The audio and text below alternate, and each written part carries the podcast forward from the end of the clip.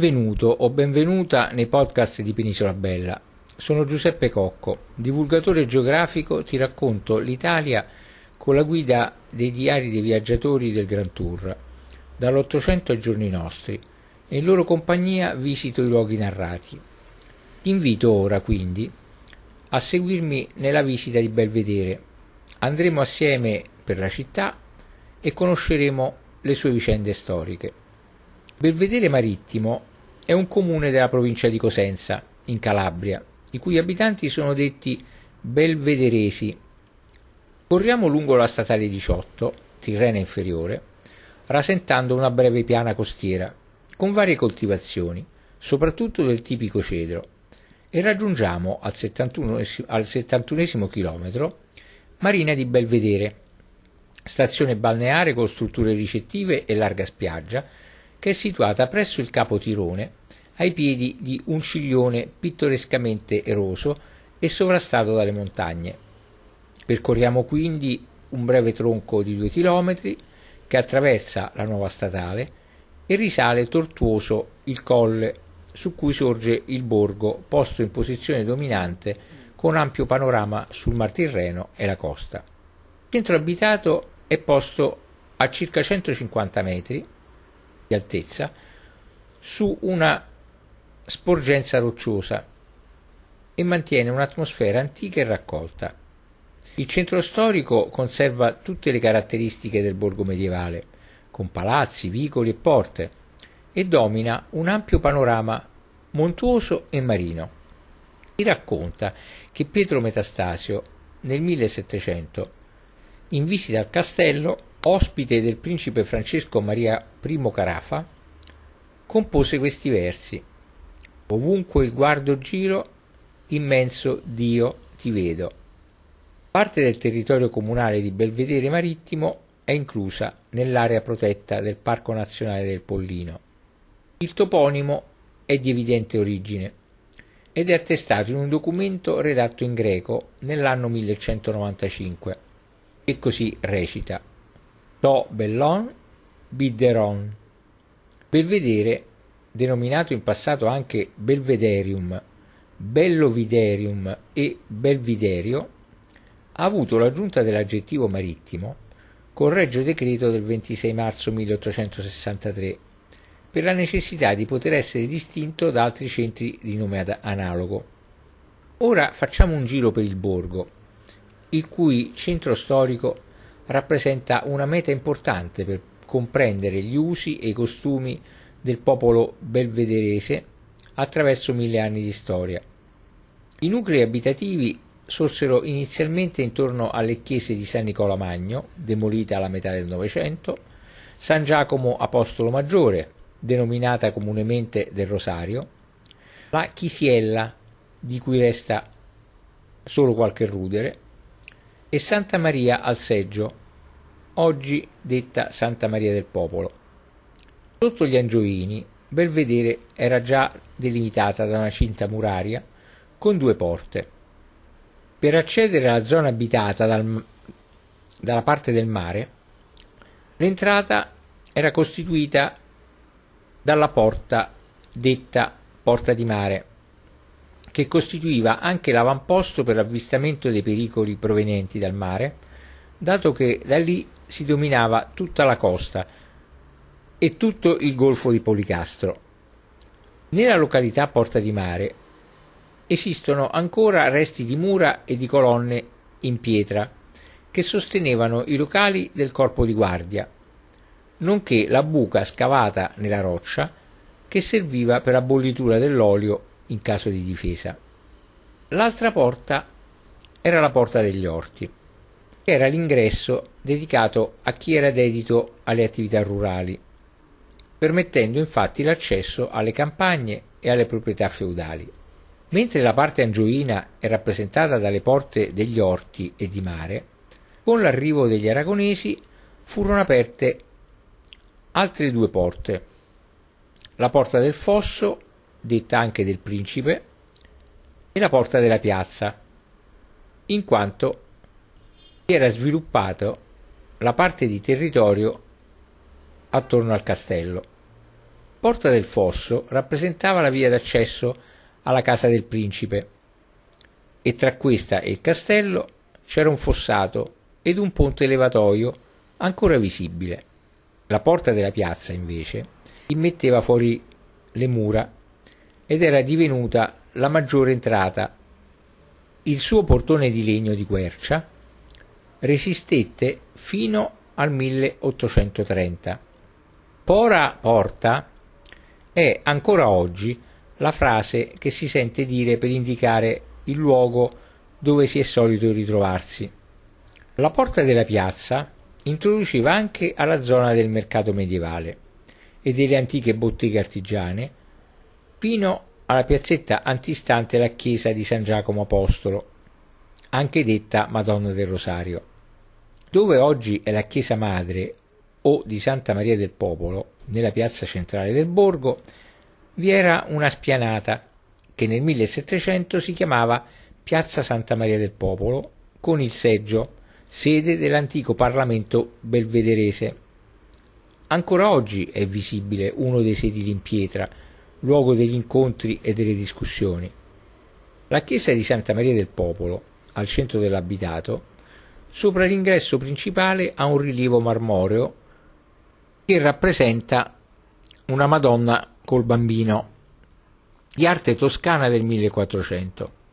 All'interno troviamo un pulpito in legno scolpito del 1742, proveniente dall'ex convento di San Francesco, e l'altare in marmi policromi del 1779. Sulla parte alta dell'abitato domina il castello, di origine normanna, ma ricostruito nel 1490 all'epoca di Ferdinando I d'Aragona, con muraglione e due torri cilindriche munite di coronamento e dove si conservano anche tracce del ponte levatoio, come ti ho già detto prima.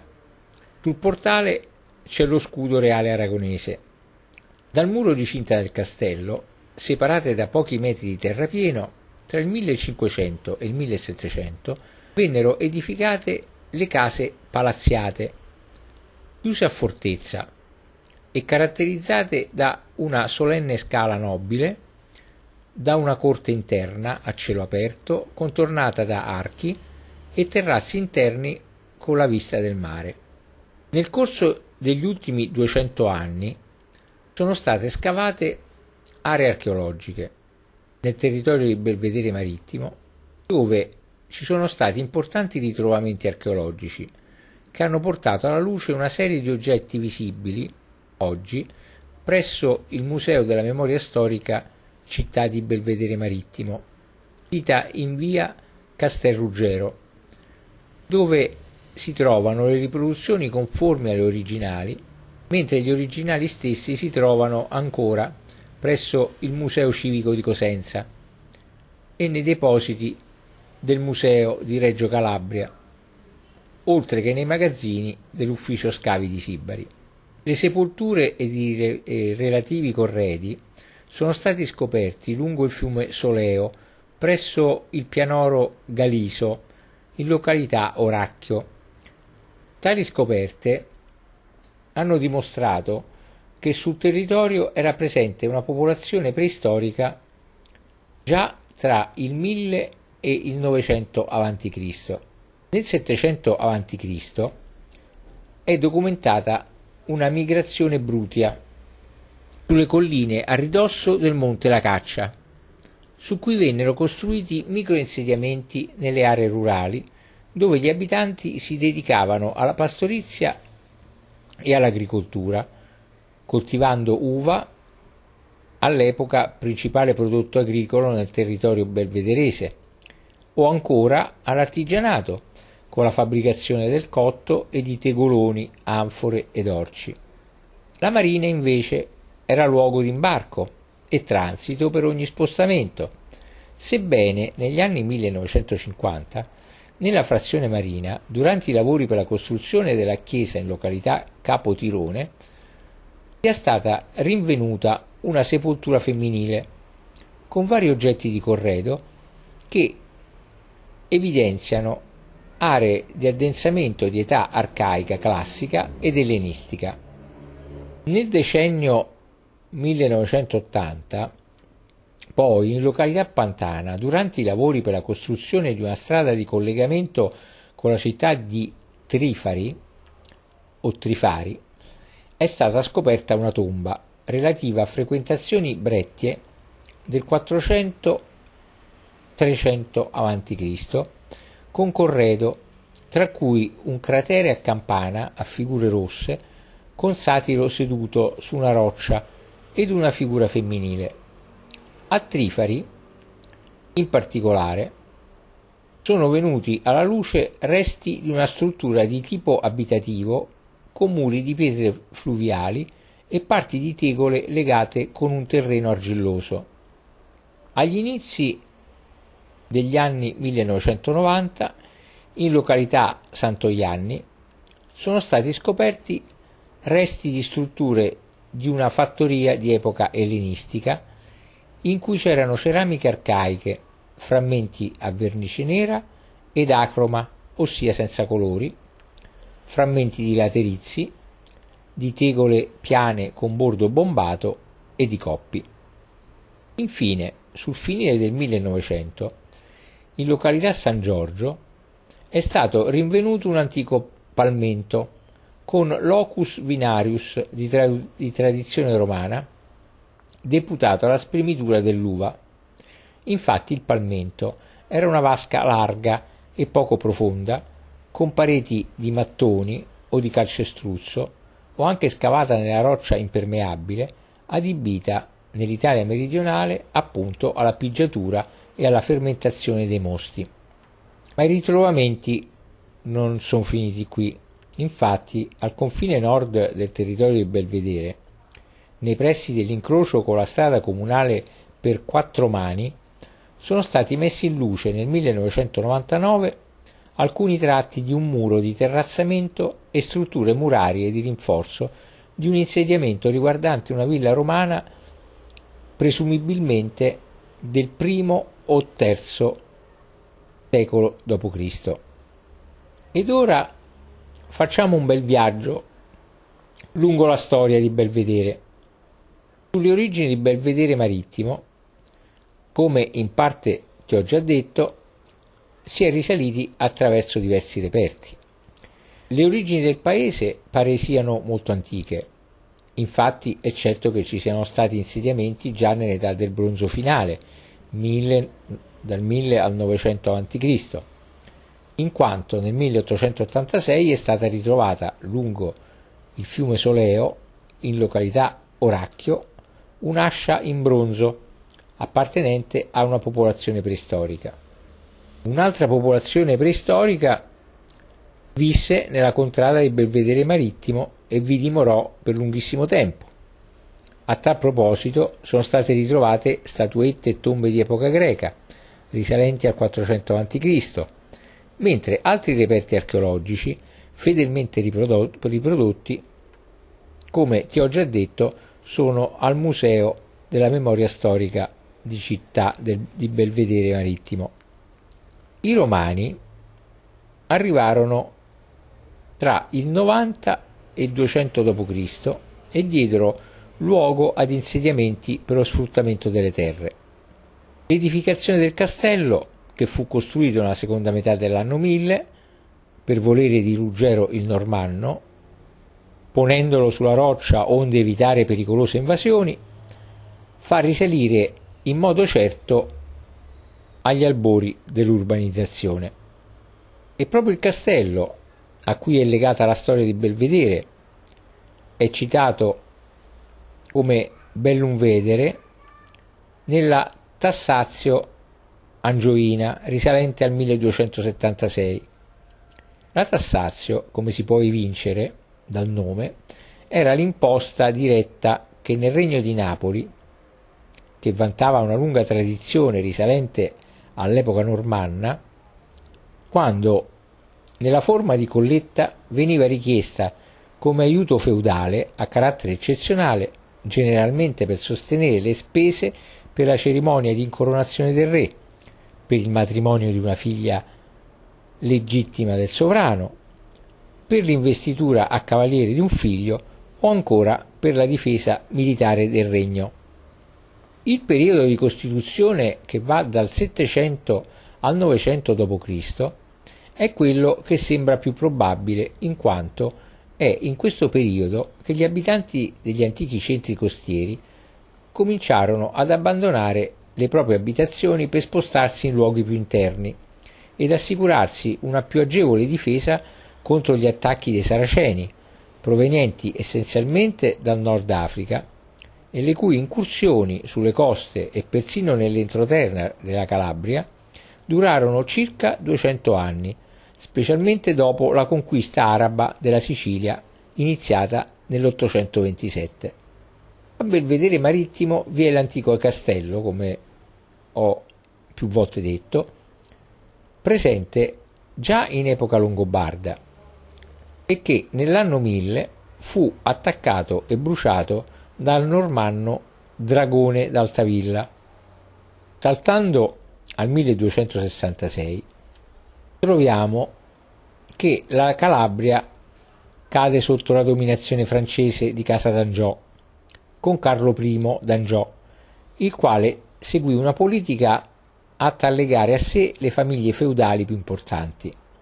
Per quanto riguarda Belvedere, nel 1269 è conte il francese Giovanni di Montfort, a cui segue il fratello Simone, detto di Bello Vedere, diventando poi il feudo della famiglia dei Sangineto.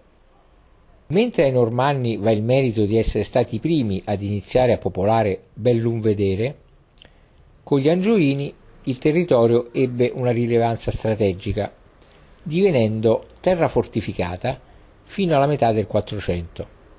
Nel 1289 Carlo II d'Angiò era stato accolto festosamente in Rieti e incoronato re di Napoli e di Sicilia, ma nello stesso anno Giacomo d'Aragona, succeduto nel 1285 al re Pietro III, sbarca in Calabria, muovendo contro il rivale fermamente deciso ad occupare Napoli.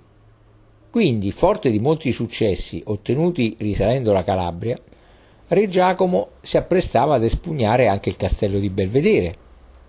Da Giovanni di Monforte, che lo ebbe come premio da Carlo d'Angiò nel 1269, il castello passò a Simone di Monforte e poi a Ruggero di San Gineto, fedele a Carlo d'Angiò, che lo restaurò, lo restaurò nel 1287, passandolo poi al figlio Filippo di Sangineto, conte di Altomonte, che lo tenne dal 1309 al 1333.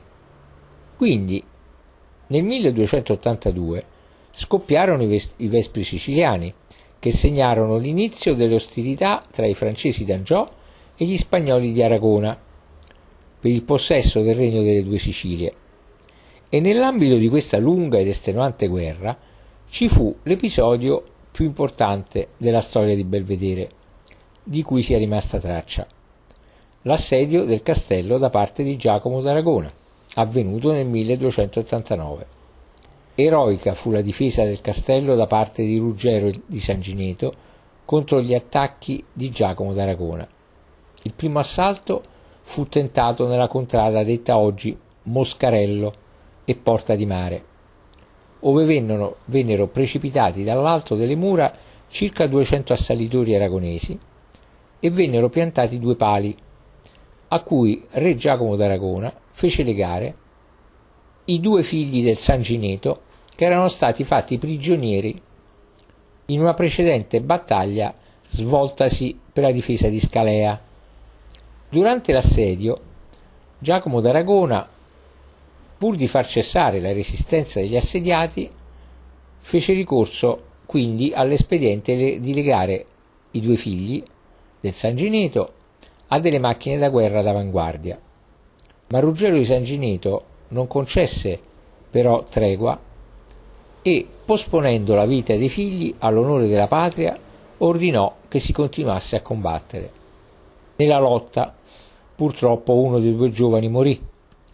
E re Giacomo, sorpreso ed ammirato di tanta forza d'animo e di tanta virtù del Sangineto, rinunciò all'impresa, tolse l'assedio, restituì a Ruggero il corpo del giovanetto morto e liberò l'altro figlio sopravvissuto, abbandonando il castello in mano ai Dangiò, di cui sulla torre maestra, al centro della facciata rivolta a ponente, è ancora visibile lo stemma della casata.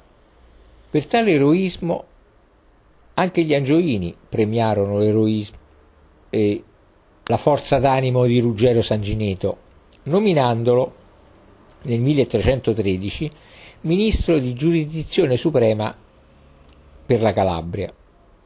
Nel momento in cui fu molto sviluppata la vita economica di Belvedere, grazie ai commerci con Napoli, andò concludendosi la signoria di Sangineto, fedeli agli Angioini, e a Filippo di Sangineto subentrò lo stesso re Filippo II, che però successivamente lasciò nuovamente il feudo a Francesco Sangineto, a cui subentrò poi Giovanni Sangineto fino al 1380. Quindi Belvedere continuò ad essere posseduta dai Sangineto, ai quali seguirono poi le famiglie Sanseverino, Orsini del Balzo e Citrario fino al 1426, per poi tornare ai Sanseverino. I feudi di casa Sangineto passarono poi a Venceslao Sanseverino in quanto portati in dote dalla moglie Margherita Sangineto nel 1382.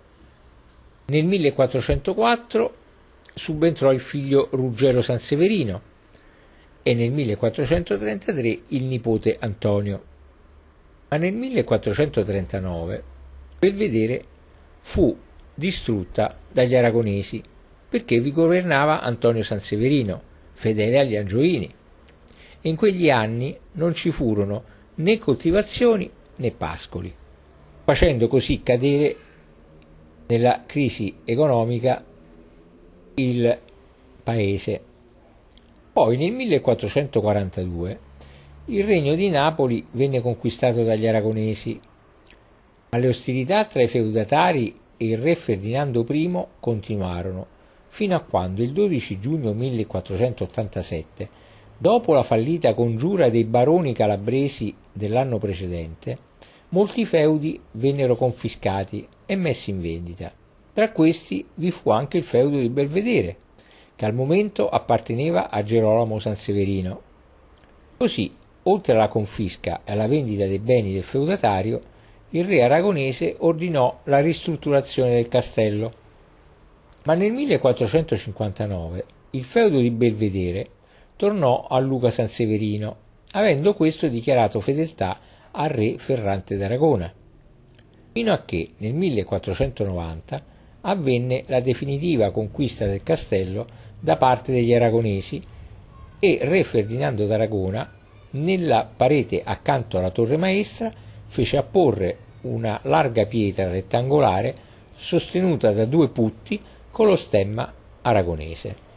Quindi dal 1488 al 1492 Belvedere venne amministrata da Paolo Sersale da Sorrento, su incarico di re Ferdinando d'Aragona il quale la proclamò città il 25 ottobre 1488, titolo che fu, fu poi confermato dall'imperatore Carlo V, re di Spagna e d'Austria, il 7 agosto 1543. La, dis- la dinastia di San Severino continuò con Bernardino Sanseverino dal 1494 al 1515 Pietro Antonio Sanseverino dal 1515 al 1539 e Niccolò Bernardino Sanseverino dal 1539 al 1576. Quindi, dopo la lunga proprietà feudale dei Sanseverino, durata ben 218 anni, Belvedere fu assegnata nel 1622 a Tiberio Carafa, primo principe di Belvedere, unitamente al casale di Diamante, trasformato nel tempo in borgo rurale. E anche il dominio dei principi Carafa durò a lungo, per ben 208 anni, fino all'ultimo principe, Weinden Einden Carafa, che morì nel 1830. Quindi dopo i Carafa il castello in stato di abbandono e tutto il patrimonio feudale vennero posti in vendita. Anche le case palazziate vennero acquistate dalla nobiltà del luogo, ben conservate ancora oggi dagli attuali proprietari. Vennero istituite scuole private per i figli maschi delle famiglie nobili e istituita la figura del sindaco come prima autorità del borgo. In quei tempi anche il commercio andò in crisi, resistendo soltanto la produzione di olio, vino e fichi. Belvedere diede i natali, tra gli altri, a due uomini che dimostrarono molto coraggio. Uno fu San Daniele, frate francescano, martire a Ceuta, una città spagnola situata nel Nord Africa, in Marocco, che si affaccia sul mar Mediterraneo vicino allo stretto di Gibilterra, e nel 1227 morì con altri sei confratelli calabresi. L'altro è Cecco Pisano, marinaio umile ma eroico ed ardimentoso, che il 7 ottobre 1571 partecipò alla battaglia di Lepanto.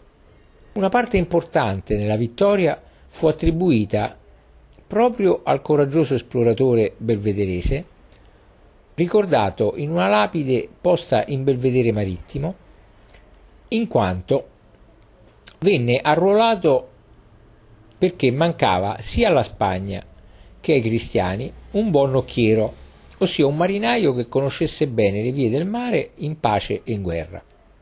Gli, viene, gli venne quindi data una piccola imbarcazione affinché esplorasse tutte le coste e spiasse le mosse della flotta nemica, perché riferisse ai suoi superiori notizie precise circa il numero e la posizione dei nemici. Il Pisano, quindi, scese arditamente a terra e, nascostosi dietro una rupe che si affacciava sul mare, ebbe la cognizione completa della flotta avversaria e sebbene fosse conscio della superiorità turca, a chi gli chiedeva il numero delle forze avversarie, rispondeva, per dare maggiore coraggio per la buona riuscita dell'impresa, che erano di molto inferiori a quelle cristiane. Così, all'alba del 7 ottobre, i cristiani, alla testa dei quali vi era anche Cicco Pisano, imboccarono il golfo di Lepanto e, nonostante l'inferiorità numerica, combatterono per tutta la giornata, distruggendo le forze nemiche e costringendo i pochi superstiti turchi alla ritirata. Così il belvederese Cecco Pisano si coprì di gloria combattendo a fianco di Marcantonio Colonna, che rimase ammirato del suo coraggio e lo promosse ammiraglio sul campo di combattimento.